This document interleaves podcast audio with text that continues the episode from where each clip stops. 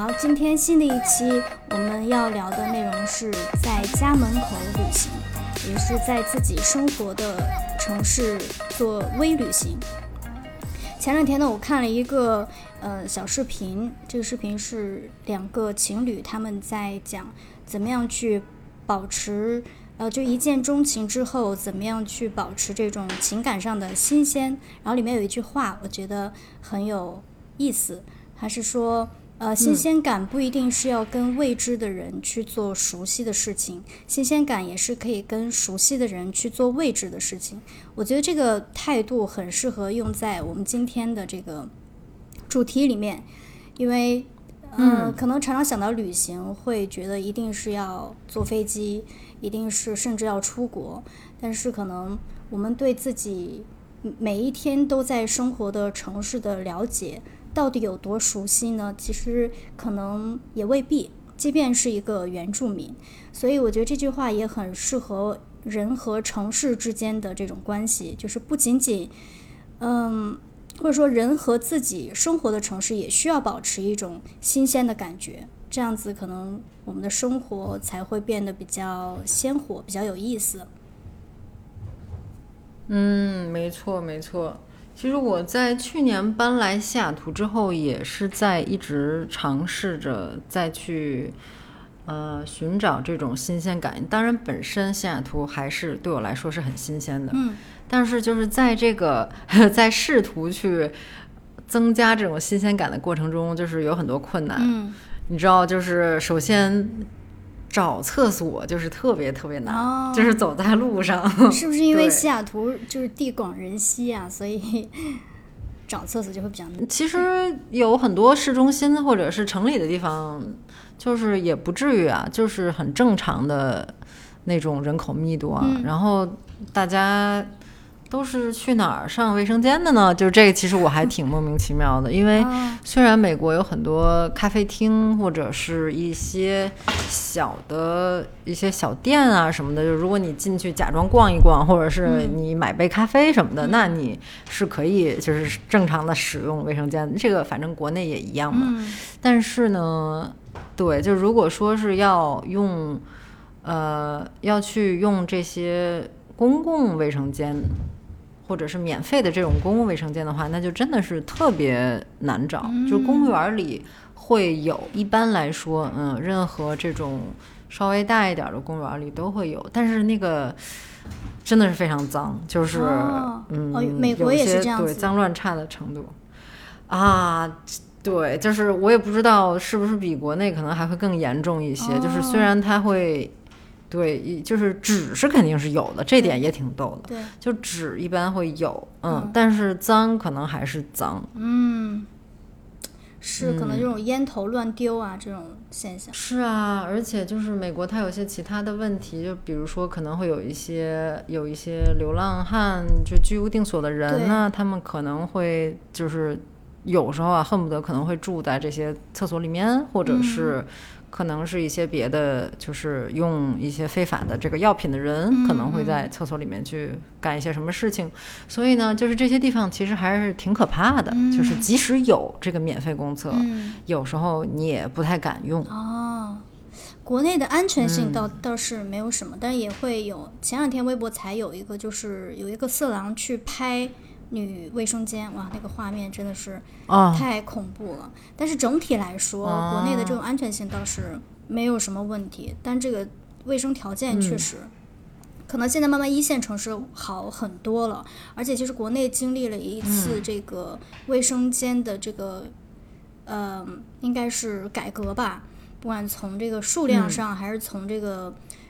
我会觉得明显的有一个提高，至少从这个卫生条件上来讲，可能一二一线城市、二线城市，不知道乡镇是什么样子，嗯，会觉得有这样的提高，但是仍然会，我觉得困难的这个点在于，因为你知道中国人口很多，然后对啊，对这个卫生间，我不知道国外是不是这样，永远在排队啊，国外好像也是这样，我突然想起来，嗯，就是女厕所永远都在排队。嗯，对，对，然后就是男厕所就感觉好像很很便利的样子，然后呃，我之前是好像在哪里看了一个一些数据啊，就是说女生一般如厕的频率，这就是身体构造的问题。嗯，如厕的频率是男生的一点五倍，如厕的时间大概是至少是比男生要多一倍的。所以其实不管是从频率还是从单次使用卫生间的这个时长来讲，其实都应该要给女厕所有更多的这个嗯厕位的。所以之前不是会有这种什么厕所平权之类的这种话题吗？嗯嗯嗯，对对啊，这些我觉得都是就是，当然是在呃城市规划或者是在其他的一些建筑的设计里面，其实是需要去考虑的一个点。嗯，对很容易被忽视。嗯，对。然后那其实国内哎、现在嗯。那我现在我不太知道的是，就是国内现在还有很多付费的厕所吗？还是说都是免费？基本上都是免费的了。我我好像没有好好长时间没有上过这种需要付费的卫生间了。嗯基本上都免费的。嗯嗯嗯。但就会有一个问题，就是，嗯、第三厕所的这个问题，就是，嗯好像国内一般是叫它残疾人。呃，卫生间还是怎么样？就是它那个门口会有一个、嗯呃轮椅的这个标识。那其实第三厕所，嗯嗯我觉得国内还是偏少，尽管哪怕嗯就包括这个上海这种很很先进的这种城市，还是偏少。但嗯是就会有一些很尴尬的这种现象，比如说妈妈带儿子，最糟糕的是嗯爸爸带女儿。你说，如果说他们比较嗯嗯年纪比较小要上厕所，你到底让他去哪一边？就是嗯。另外就是现在残呃残疾人就更不用说了，可能他们嗯。就是就更不方便了。然后另外就是现在这个嗯、LGBTQ 的这个这个运动嗯。也会让更多人意识到，其实，在我们我们的这个城市里面是有是有很多的这些人，他们并不是就是他们的这个性别并不是我们主流的啊，男生跟女生，比如说跨性别的跨性别的这个群体，就跨性别可能它不是一个呃，就一天我就从比如说男生就是生理结构就从男生变成女生，他可能需要一个很长的这个阶段，但是他的心理他会认为自己是，比如说我现在是一个女生，但是我内心认为我是一个男生，我也决定要接受这个手术跟一些身体上的改变。那其实我在想，如果是这样的话，他走到。嗯，这个传统的这个性别的卫生间里面，他的心里会不会有有不适？因为他如果他认定他是一个另外一个性别的话，所以第三卫生间是啊，我觉得这个对嗯，确实是会有这样的问题。嗯，所以，嗯，我可能会觉得，就是如果一个社会够发达或者说够文明的话，它不仅是考虑这种传统的，呃，或者说大部分的群体，他也要去考虑到细节，有一些更人性化的这些，其实已经不是少数的群体了。你看，它其实第三卫生间是。它其实是可以包容更多人不同的这个需求，我觉得是很有必要的。嗯嗯嗯，嗯对，因为这些人其实就是真实的存在我们身存在于我们身边，然后可能很难被看见。是嗯，嗯那其实国内如果现在没有呃收费卫生间的话，这点也挺有意思的，嗯。因为美国其实原来也是一度呃有很多收费的公共厕所，但是呢，在七十年代的时候，突然 有一个呃民间草根的一个组织，叫做美国付费厕所终结委员会，就是这是我个人的一个翻译啊。啊，对，就是当时这是一个十当时十九岁的一个啊，这么说应该是少年吧？嗯对，呃，就是发起的一个这种组织。当然，他呢就是本意是非常好的，初衷是说。希望这个所有的公厕都能是免费的，因为如果是收费的公厕呢，当时的做法是你要投币才能使用。嗯嗯，但是如果只是投币的话呢，就很有限制性。比如说，你有一张二十美金的钞票，嗯但是你可能没法上厕所，啊因为你没有硬币，对，对，没有零钱，所以是这么一个问题。所以呢，他为了就是，当然之后也有很多人加入了这个组织，嗯我觉得这个也是挺有意思的一个一个社会小运动。嗯。啊，所以说最后他们这个他们的这种反对确实成功了，然后美国很多州对都。就是投票，然后表决说 OK，我们会那个就是再也不会有这个新的这种付费的厕所了，都是免费的。嗯。嗯，但这就其实带来了一个新的问题，这就是很多事情，我觉得也是都是这样，就挺有意思的。它是一环接一环的，就是你可能以为你解决了一个问题，但是呢，你的这个解决方案可能会导致有另外一种问题会出现。什么问题呢？嗯，那在所以说对，所以说在美国当时或者说一这个问题一直持续到现在，那就是就是免费公厕非常非常的少，而且它的管理也非常差，就是因为它不是私。这个不是由私企去运营和运作的，所以呢，就很难保证它这个服务的质量。哦，明白。嗯嗯，而且就是它的搭建也很贵，就是它的这因为美国人工就很贵嘛，嗯，嗯，就它的这所有的这些资金的投入都是靠美国政府是吗？是是是是是，哦就或者说是每个州可能他自己，当然具体我不太知道是不是每个州自己去负责，还是说联邦政府，嗯嗯。但是总之就是这方面肯定就是资金不够，然后这个啊又很难去管理、打扫等等等等这样的，嗯所以呢就导致现在虽然没有付费厕所了，嗯，但是呢你反而可能 考验膀更胱难蓄找到水能力。对，就是不知道是之前那种情况好，还是现在这种情况好。对，你这个让我想到一个，嗯想到德国的柏林的那个公共厕所，它是也嗯。其实也是有一样的这个问题，他们也要去做扩建呀、改造，但是如果政府去砸钱的话，这是一笔不少的这个费用。然后，嗯，他们解决的办法是，他们把这个公厕变得有点，嗯，就是他们把公厕的这个经营权进行了一个拍卖，就是哦对，然后拍卖给嗯。这个，反正就有一个应该是商人吧，反正就有一个人呢，他就嗯。获得了柏林几乎所有公厕的这个经营权。然后这个人很聪明，嗯。然后因为就是柏林的这个，我当时看了一个照片，就是他首先这个公厕就是这个本身的这个建构外表是够美的，就是它有一个审美在里面，然后。他嗯。把这样的为、呃就是这个厕所呢，他去招商，去让大家去给他做大型的这个广告牌，就是很，嗯、但是不是不是丑的这种类型，就是看起来本身就是很美的，所以有是什么宝马呀、奔驰呀也会把自己的广告打上去，那他就会有这个，他就会有这个钱了，所以这个就解决了可能资金的这个问题。就是可能这些商家，比如说呃，奔驰想在这边建一个广告牌，和你想在一个比如说很很豪华的这个写字楼上建一个广告牌，可能这个这个费用要低很多。然后，但是你知道每个人他都要上厕所呀，所以他就有，他又他又能够很，就是它的传播力又比较强，就是大家都会注意到这个地方。然后另外就是他后来把这个卫生间的内部，但是具体因为我也不知道是不是每一间卫生间都是这样，反正至少我看的图片里面，它那个卫生间的内部也是非常干净的，而且它甚至除了外墙的部分，它甚至把这个呃公共卫生间的里面也做成了一个广告的载体，甚至很贴心的，就是说会有一个，就是它的这个卫生纸。都变成了一个，他可能会把一些文学作品印在上面，或者干脆就在上面也是印成这种广告，就是反正就是你进去，我刚这是一个不是那种不是我们嗯。上的卫生间里面贴那种可能违法违法的一哦些什么小广告之类的，就不是这种，哦就是他可能呃会有一些包装之类的，所以我觉得这也是一个挺、嗯。挺聪明的做法嘛。为什么美国人不笑不不不去抄作业呢？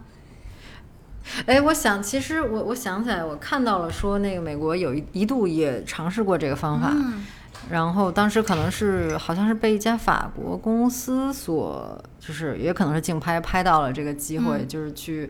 呃，通过卖广告的形式，嗯然后来赚这种搭建公厕的钱。但是后来说是发现这个这家公司就是基本上独吞了所有的广告费，然后然而也没有好好的打理这些厕所，所以说，哎，就是很难说，肯定还是一件很困难的事情吧。对对对。所以，所以说收费的公厕也并不是那么不好，就是可能如果说又能有免费的，又能有收费的，那可能对对对。就会好一些。是，嗯，反正那那这么看的话，从数量上，至少我觉得现在城市里面国内的厕所还是很多的。对，保持身体健康，自由放水。嗯，对啊，自由自由放水才能自由喝水。嗯。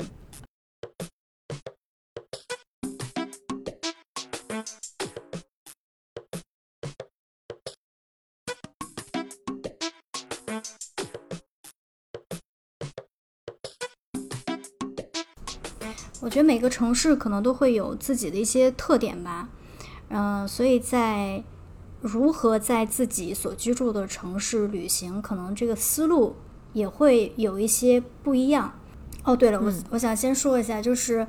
我觉得去看去当地的书店去翻一翻杂志，也是一个可能会给你一些呃有关于这个城市的一些线索呀、关键词呀，你可以。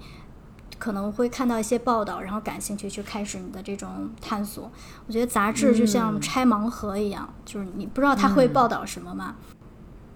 对，然后前两天我刚好呃在逛一家书店的时候，就刚好翻到了一家呃翻到了一本杂志，我刚好看到了他们对上海呃咖啡馆的一个报道，然后我发现了一些新的这个，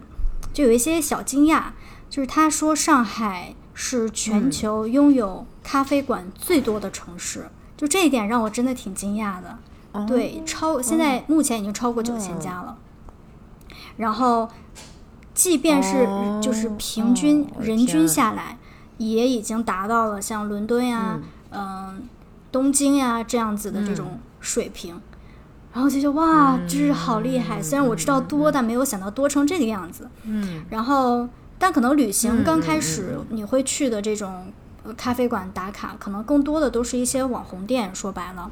然后，嗯，上海的咖啡馆之所以这么多，就是因为它有各式各样的这种咖啡咖啡馆。除了我们常说的什么星巴克呀，嗯，还有上海本地的 Manners 啊，然后还就是除了这种连锁比较大型的咖啡店之外，它有很多小的咖啡馆，还有精品咖啡馆。然后我觉得，嗯嗯，就是最有意思的一个就是，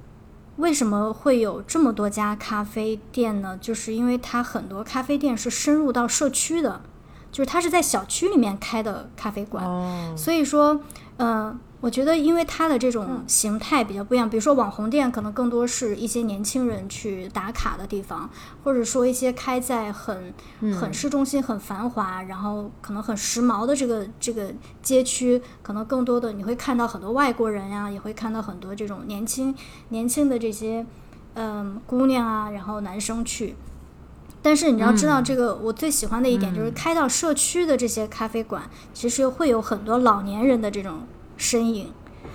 就是他不仅照顾到了这种年轻人，他也照顾到了这种呃比较老的这这一辈爷爷奶奶这一辈，然后就觉得就觉得很可爱。就在社区的这种咖啡馆，你很有可能会看到一个现象，就是白白发苍苍的老爷爷老奶奶，然后他可能就是提着刚在隔壁店买的小笼包或者说馄饨，然后拐进来说：“哦，我要一杯冰咖啡。”就你可能会看到。就这个就是特别，在我看来就是特别西、特别西式跟特别上海的这样的一个一个结合，对。然后这种小小的咖啡店，常常外面可能旁边是馄饨店、包子铺，然后理发店、水果店啊，或者说甚至是一个嗯，可能什么的单位之类的吧。然后，在一个，它可能会有一个很小的门面，就是一个咖啡馆。所以这些地方可能更多的是服务到了当地可能在那边工作或者生活的居民，就是并不一定是非要你知道打扮的很有仪式感，然后才能走进去的一个地方。嗯嗯嗯。哦，我觉得哎，这样的店真的很有意思，因为像你说，就是在开在那种。比如说游客会很多，或者是很多年轻人会去购物的这种商场里面的咖啡店呢，它其实要不然就是它是一个大型的这种连锁店，那它质量肯定是有有保证。那否则的话呢，其实它因为它不愁生意，所以它其实质量上不一定那么稳定，或者它出出品的这个呃口味啊等等的，可能都对不一定能保证。所以说，其实，在社区里这种小店，因为它它的主要顾客都是可能每天都会经过这个地方的人，或者是每天都有可能会进来的这些人，那他就特别得对吧？特别得关注他每天出品这个质量、数量是不是有保证。所以我觉得这种地方肯定，首先它咖啡可能。容易更好喝一些，而且上海的这个，因为大家对于咖啡的这个接受度是相当高的，就是远远超过其他城市，包括北京这样子的这样的城市。然后，嗯，所以大家嘴也比较刁，说实话，就是 我一定要好喝才可以。然后是，嗯，其实，嗯，我看到那篇里面写，其实上海的市政府也是非常去。也有意去推广或者说去普及这种咖啡文化，因为因为它其实是一种生活方式了，尤其是开在这种社区里面，因为它其实会给，就是可能是作为一个城市的第三空间吧，就是会，呃，让人有了更多的选择，可以去这边歇脚。嗯嗯嗯。而且我会觉得有一种乐趣，就是你知道，可就是这个有时候去这种社区的咖啡店，嗯，尤其是你不熟悉的这种街区。就你要进这个咖啡店，就感觉自己很像很像一个地下工作者，就是对，因为他的这个他的这个门店，你需要去自己找一下，你就要去啊拐来拐去去找。我记得我当时去了一家在陕西南路附近，它也是开在一个老社区里面，然后走进去以后有一个白色的呃。雾面的这个玻璃门，然后上面没有写很明确的，就是就是这家咖啡店，所以我在外面犹豫了很久。我想说，因为它看起来就很像一个，比如说一个设计的什么工作室之类的。我想说，我到底要不要推进去？如果推进去那一刹那，发现自己大家都在工作，就是就不是这一家，我说那就太尴尬了。然后我就想了半天，我想说，哎，不管了，就推开吧。结果就是果真是一间咖啡店。我觉得这也是一种，对对对，这种。找路的这种小乐趣，嗯嗯嗯嗯，嗯，这有一些 需要，也有需要胆量的。因为我确实曾经 去过有的咖啡馆，它是和它的旁边就是一个建筑的设计工作室，然后它的整个的空间是打通的，所以你要从进咖啡馆的这个地方去进去，你不能 推开人家正在办公的这个这个门，所以会有一些。呃，这样子的空间，就有也也会有很多组合的，或者说咖啡馆和这种什么理头理发店，就是组合在一起，很很多这种跨界的这种合作，也会觉得很有意思。嗯嗯嗯，我觉得上海真的是有这个先天的优势的，是因为。肯定是，当然，他们首先接触到咖啡的时间就很早嘛，可能有租界或者有其他的这些外国的商户的。一八几几年的时候，好像就上海人接触到，而且最开始的那个咖咖啡是在药店卖的，所以他们就上海人会把这个咖啡叫做什么咳嗽药水还是什么，因为它比较苦嘛。比较有意思的点是，我觉得就是为什么说。用嗯，去一个个去咖啡馆这个形式，就是更像一种旅行。嗯，是因为其实咖啡就是这种作物，当然即使在现在，就是在国内，其实也是，就是很少，就是很少有地方能够种咖啡，对吧？因为咖啡要在热在要在热带地区，要在就是以赤道为中心，然后在这个南北回归线。左右就之内和左右的地方才比较好种，然后所以只有，呃，国内应该是云南和海南会比较多一些。那即便是在上海或者是在北京或者在其他的这个大的城市去喝咖啡，其实就是你肯定会看到说，或者说可以了解到比较讲究的咖啡店，他会告诉你说，哦，这个豆子可能是产地哪里哪里来的，然后。对它产地，然后它的这个它的做法是什么？是水洗还是日晒等等？然后那看到这些产地，我觉得这个也是一种有一种异域的感觉，就是觉得啊，这是一个来自远方的远方的朋友一种作物，对，是，请你留下来，对，没错，嗯，所以其实我我会我比较欣赏的就是。他把这些东西都开到了社区里面，就是老年人会有更多的这种生活选择。除了跳广场舞，他们也有其他可以去的地方。嗯嗯嗯，而且这样就是就是感觉，因为咖啡毕竟还是一个。对年轻人来说是一个很流行的一种东西，那所以说如果能去到社区里的这些店，然后去看到老人在喝咖啡，没准万一聊上一两句的话，可能这个也是一种就是大家在身边去旅行，去了解一下身边的其他的这些人都是谁，对吧？就是可能住在你隔壁的这个爷爷奶奶你来这儿喝咖啡。刚说到咖啡馆开到了社区，其实像现在。嗯，我最近比较感兴趣的一个关键字就是社区，因为上海的有一些社区做的是真的非常好，就它会让你觉得哇，就是在这生活，其实会有一些其他的这种投投这种建设，或者说这种嗯，或者说活动空间会给你这种生活增添更多的这种活力吧，应该说，比如说像愚园路，就是这个。这条路可能这种社区营造是开的相对比较早，或者说，嗯，至少在我看来是一个挺挺成功或者挺值得逛的一个一个地方。就是在一一年前吧，现在我不知道是不是还有啊？就一年前，就是在愚园路有一个小小的角落，它有一个玻璃房，然后有一个像快闪店一样这样子的活动，叫做故事商店。就是，呃，你不管你是游客，还是你就在愚园路居住，还是你曾经在愚园路生活，你都可以进去，呃，把你跟愚园路之间的这个故事或者说印象写下来。所以你就走进去，就会看到玻璃上密密麻麻，对，贴了很多人的这种便签。然后我之前是在里面整整待了一整天的时间，一大早跟很晚回去，然后。对，然后里面就是哦，而且它的这个空间是它好像是持续了多少多少天，我忘了。然后每一天它会有一个一日店长，就是一日店长他们的这种嗯身份也可能不一样。像我去的那一天是有一个女生，她给大家算塔罗。像我这么封建迷信的人，我一定要进去算一下。对，然后对，然后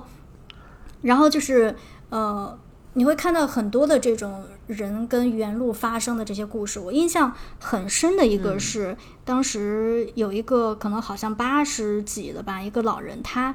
就是用那种作文格子的这种纸，就很工整的写下他自己年轻的时候，他就住在原路，他写了他年轻的时候在原路发生了什么，以及他现在在看到原路他有什么样的感觉。他已经搬到杨浦去了，还专程送过来。嗯，对，就大家的这种参与度是非常高的。然后，因为我不是说我在里面待了一整天的时间嘛，然后这个，嗯，呃，这个参与这个项目的一个设计师，他就说附近经常会有居民，比如说在这儿存个东西啊，放个东西啊，问个什么话呀，就是你完全感觉像在一个村口的这种，就是大家的这种感觉，一下子就拉近了这种社区之间人跟人的这种关系，然后。那一整天真的会有很多好奇的人会会进来，然后各个年龄层的，甚至有呃不同国家呀，不同就是很多外国人，他也会说，哎，这是什么地方？他们也很感兴趣。然后故事商店再往前面走一走一走一走，会有一个市集，这个市集也是开在这个呃居民区的。然后它这个市集就是一一楼就是什么裁缝店呀、小超市、菜市场，就很很干净很。很整洁的一个菜市场，然后早餐店，就是把这些店聚集在这边，是因为过去城市的不断的扩建，这些小店是已经找不到生存的这个空间了，所以被挤掉了。所以他们又特意把这些小店，可能也是请了一些代表性的吧，又放在了这个呃这个市集的一层。所以现在如果大家去的话，还是可以去逛一逛。然后二楼就变成了一个嗯社区的美术馆。然后它里面的展览会定期会更换，我去了几次，我都觉得它的这个画展不是在糊弄人的，就是真的很值得你去挨着去一个一个去一张张去看的。然后同样，对，同样这个社区你再往进走，它就是一个教写作的一个小小的空间，就是它不是在里面教写作，它只是它写作好像是线上教，然后线下它会有这样的一个店，然后一层是呃一些周边的文创商品，然后二楼是他们呃一些学员，其实就是一些普通人，他们把自己的故事写下来，然后像也是像一个展览一样，或者说装订成书。一个展览的空间，旁边有一个小小的阅读区，这样就很有意思了。这样，嗯，那么就是这个这个社区，我觉得它经营的是很丰富啊。那它是就是你是怎么发现这些这些地方的呢？我觉得这个是大家特别想知道。就是我觉得可能每个城市它都有很多像你说的这种类似的地方，但是你怎么去发现？我觉得这个是特别难的。嗯，我是一个朋友带我去的。就是大家多交朋友吧，我只能 只能这么说。嗯嗯，其实比如说像在上海，你可以搜大鱼营造。就其实它已经很有名了，它就是做社区营造的地方，然后它里面也会有很多他们的这个案例，所以可能除了愚园路，它还有其他的这种社区。然后你看到它的这些文章，还有它的这种呃设计啊，或者它的构思，你可以去这些地方去打卡。然后在其他的城市我就不知道了，但如果你上网去查，我觉得广州一定也有很多。然后如果你上网去查，比如说西安社区营造。然后北京社区营造，就输入这些关键词，它总会出来一些信息，然后顺藤摸瓜的，就你会就知道越来越多了。嗯嗯嗯，或者是跟邻居打听一下。对对对，或者你走到一个，比如说某一个街区有一个空间，你觉得很感兴趣，你去搭搭讪，你就说，哎，这个为什么会有这个空间呀？然后你有没有相同的这些去推荐呀？因为我当时去故事商店，我就问他，我就说有没有类似的这种活动或者说空间，你推荐给我的。然后他就推荐了我几个，呃，应该说是博主吧。就有一个女生，她本来就是上海人，她现在就比较专注在这种快要即将要关店关门的这种小店铺，可能还没有没有生存空间了。她就是很专注这种地方，然后。可能会觉得有点惋惜吧，然后有时候你也可以去看一看，嗯，嗯嗯嗯。那其实我觉得就是在上海的时候，等于说你是作为一个游客，非上海人，有时候对会可能遇到一些本地的上海人，然后这个时候呢。就是本地的人，其实同时他很容易有一种就是自豪感或者是骄傲感，就是特别愿意给你去介绍，说啊，其实我们这里有这个这个这个，还有那样的地方，对，都可以去玩儿。是的，就这种时候，我觉得是，嗯，就是双方都会都会很舒服，然后很高兴的这么一件事儿。嗯，没错。嗯。然后就是，比如说，我觉得就是反过来，然后像我们这种身在异地的人，也是，就是作为一种异乡人，或者是所谓的带引号的这种游客，就是我们身上其实肯定也带着一种本地人，就是他可能没有见到过，或者是他还没有特别深入的了解过的一些东西、一些习惯，或者是一些这种饮食的文化。然后我觉得这种东西可能可以就是主动的，我们就是我们来带给他们。比如说你可能交了一个上海本地的朋友，对。然后，但是可以可以用，比如说分享你做的菜，或者是分享一些你们家那边的一些习俗，就等等这样的故事，就是也可以间接的给他们带来一种旅行的这种感觉。对，我你这讲到这个，我突然想到，就是大家也可以在。呃，一些比如说像 Airbnb 上面经常会有一些当地活动，然后你会看到有很多，比如说上海的阿姨，然后她会教你做菜，嗯，可能有这种活动吧，教你做小笼包之类的。然后我前两天看了一个，是有一个外国人，他在上海生活了两年，然后他带了一一一趟这个旅行，我觉得他就这个很很像你刚刚说的，用这种。他其实不是这个地方的人，他甚至不是这个国家的人。但是我也会好奇他是怎么看上海的，啊，他是怎么去收集有关于上海的这种他感兴趣的呃信息的？就我也会感兴趣这个，所以，对，就是互相哎，嗯，不一样的角度去去解读一个城市。哦，对对对对对对，是，就是我们也很想知道说，哎，外国人是怎么看我们中国这些地方的呀？对吧？是。我觉得除了咖啡店，就是对我来说，很就是很有也有那个社区或者是就是聚集附近居民的这个效果的这种地方，就是在美国是有很多农夫集市，嗯所以说就是。嗯，每周一般他们会有一个固定的某一天，然后几点到几点之间，在一个固定地点，会有一些固定的商家去来卖，可能有新鲜的蔬菜，嗯可能有呃酒，嗯可能有蜂蜜，嗯然后还有什么藏红花，嗯对，就是什么都有。嗯，就这种地方，反正是我会去，就是有时候不一定每周会去，啊但是偶尔，或者说时不时，可能每个月至少会去几次。嗯这个对我来说也是一种 我在家门口的旅行。嗯嗯，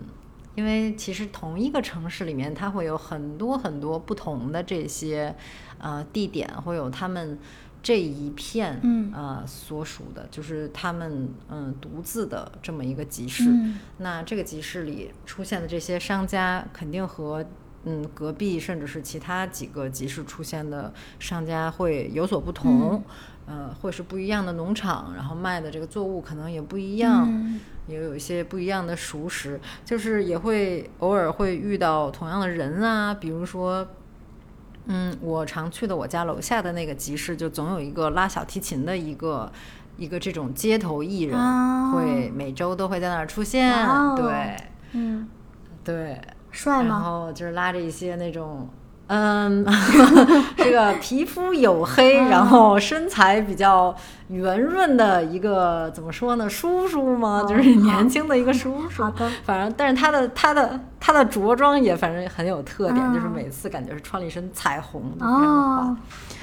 嗯，然后就是这种菜市场，其实或者是这种农夫呃这个菜场，它就是很有亲切的感觉。嗯我觉得，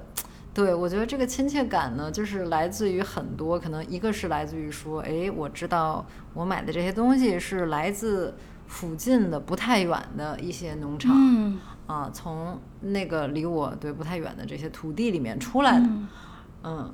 透过食物还，有呢，就是透过食物去认识周围的环境还有人。对对对对对对，就是特别是有一些食物，它可能是就是本地的特产，嗯这个时候我觉得就是更有这种感觉。嗯，对，嗯嗯嗯，比如像西雅图很有名的雷尼尔樱桃，就是以西雅图周边的这个雷尼尔山所命名的。嗯然后真的是，啊，我吃过最好吃的樱桃，又脆又甜又酸。嗯嗯，对。嗯然后还有一些，还有一些这些商户也很可爱啊，就是比如说有一个有一个农场的一个一个小哥吧，嗯。他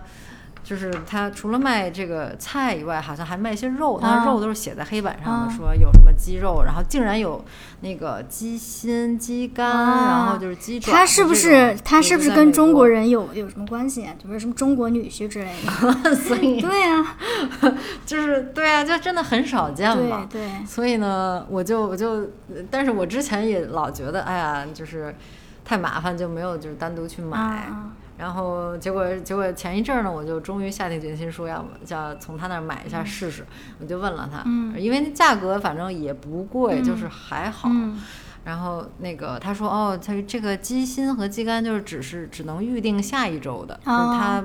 没有现货，对，你要提前预定。我说好，我说呃怎么预定？就是我我已经拿出了信用卡准备要刷卡的时候，他说。呃，你叫什么名字？我叫什么什么亚迪。怎么然后他说你要多少？你要拿护照来买吗？就是 没有，他说你要几嗯磅？我说我要两磅。他说好了，行了，我记上了。然后我说啊，然后呢？他说你下周来就行了。嗯，然后我说哦，是吗？就是对就很原始的这种交易就是方式，对嗯，而且他而且他是手上拿了一个小本儿，嗯就是他记在一个小本儿。好可爱。对，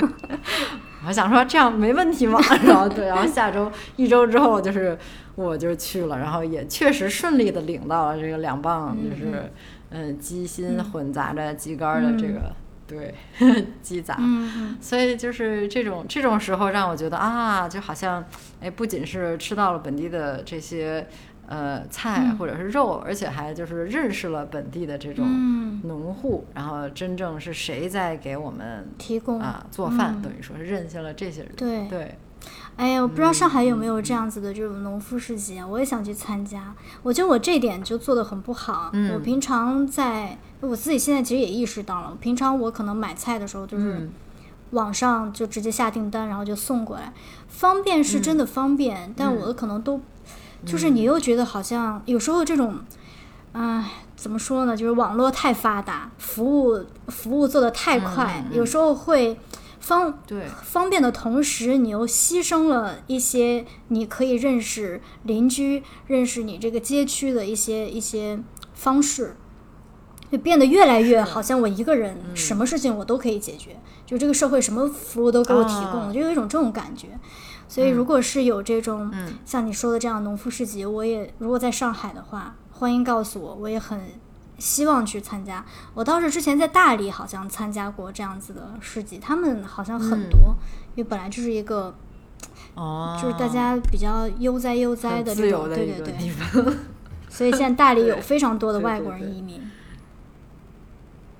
嗯。嗯嗯，是。是。啊我觉得那边环境确实也很舒服。对，爬爬嗯山什么的。然后这个也我我又想到，刚刚像这个咖啡馆，有一些你知道现在很多店进去都是扫码点单，就是一点儿人情味都没有。当然是很很忙的时候，我可以理解，比如说餐馆这些，我不嗯需要人情味，就是很快速的快餐嘛，吃完就走了，我觉得可以嗯用这个扫码点单。但比如说很小的店，就不要搞扫码点单了吧，就是。比如说像有一些嗯咖啡馆，就是他们的店主就是店长或者说他们的这个嗯，就会坚持我们不要扫码点单，我们就是把这个写在什么黑板上呀，写在一个墙上。嗯但因为他要跟他的客人沟通，他要跟他的客人聊天，他也嗯希望收到一些这种 feedback，然后或者说他也希望可以听到这个客人是怎么样评价我们的，或者就是这是人跟人之间的这种交流。不然所有东西都都让手机代替了，你就觉得很没劲了。嗯，所以说其实可能旅行就是有一大部分除了。比如说，除了看风景以外，那就是看到这个一些人，然后看看他们是怎么过生活的。我觉得这可能是嗯旅行最重要的地方，因为风景你放心，你嗯最后都忘掉了，但是人你会记得非常清楚的。嗯嗯，嗯嗯嗯，那其实最好的这个旅行，在家门口旅行的方法，可能是在家门口开一家店，然后 你得有钱 开钱，店之后就可以。并且能够支，嗯，并且赔得起。因为在上海，因为就说咖啡馆好了，他们是说好像，嗯。哎，我忘了那个数字了，好像十几家要赔，然后有几家是不赚嗯。不赔，只有那么一家是嗯，可以赚钱的，也很难啦，哎，不要冒这么大的嗯风险。是是是是是对对对，没有，对，就是是为了旅行嘛，嗯对吧？是所以不是为了赚钱，对，不差钱可以考虑。嗯嗯。嗯。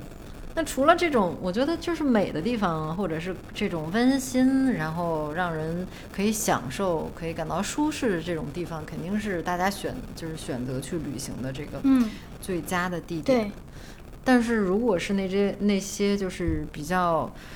有争议，或者是不让人感到那么舒服，或者是有点儿不好看，或者是有点儿脏的那种地方，嗯你觉得？因为这个，我觉得也是我的一个迷思，嗯就是城市中总有这些的地方，而而且有时候对它就在我们家门口，就比如说什么垃圾站啊，或者是像我家呃附近，因为有很多这种呃公立的公园儿，就嗯美国的公园儿，它都也没有栅栏，没有门很多。就是它虽然会门口写，就是 可能牌子上会写着说，呃呃，日出公园就开了，日落公园就关了，但是你没有墙没有门，你怎么你也拦不住啊别人，对对吧？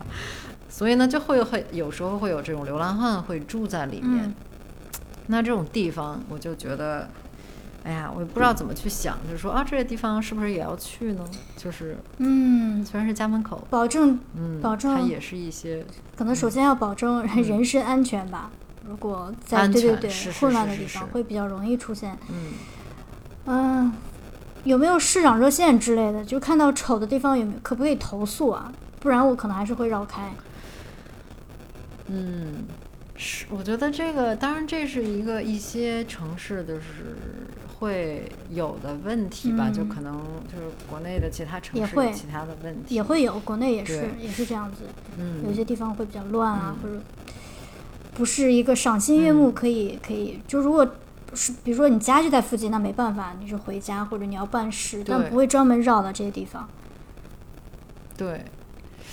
对，就是我会想到的是，至少就是说，哎呀，我看到的这个这些不太舒服的这些场景，或者是有这些让我觉得啊，有一稍微有些不适的这种人，可能，当然一瞬间第一反应是很抵触，或者很讨厌，或者是很恐惧的。那之后呢？就是当我就是很快走开，或者是就是注意安全，然后就避开这样的情况之后，我也会想到说，哎，其实因为这些人就是也住在我这个城市，然后甚至可能就是和我隔几条街的这种距离。那我是住在一个这种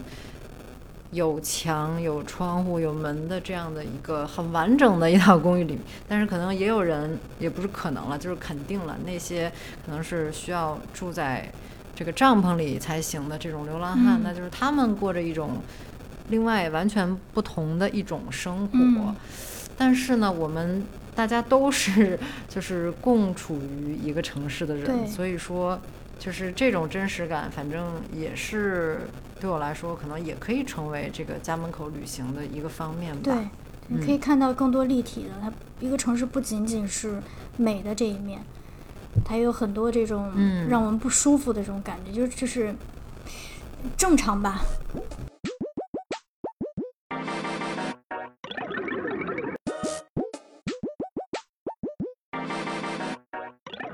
有一本书叫做《路上观察学入门》，是有一个艺术家、一个建筑史家，还有一个插画作家合写的一本书。嗯，他们把自己在生活的城市当成了一个巨大的美术馆或者博物馆，饶有兴趣的去进行观察，然后，嗯，通过文字、嗯，插画，嗯，应该说是绘图，还有摄影的方式进行了一个汇总，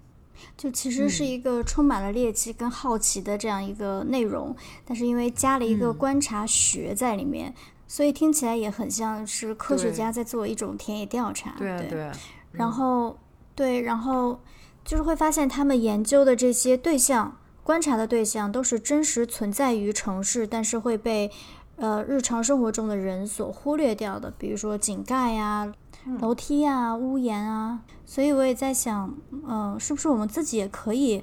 做这样子的田野调查，把自己想，嗯。嗯，看过这个书，我会觉得是不是我也可以用这样子的方式去，呃，观察、记录，用自己的这个方式去描述我生活的这个城市。嗯，这样子就是一个第一手资料了。所以其实可以效仿他们用文字，或者如果你喜欢照相或者喜欢手绘的话，都是一种很好的这个记录方式。比如说某一天，就是你会给自己一个小小的。小小的任务就是说，今天我要突破社恐，跟一个咖啡店员聊天。然后，如果你获得了一些信息，当然也可能就是什么也没获得到，也没关系。就是如果你获得了一些你觉得很有意思的信息，你可以把它记下来。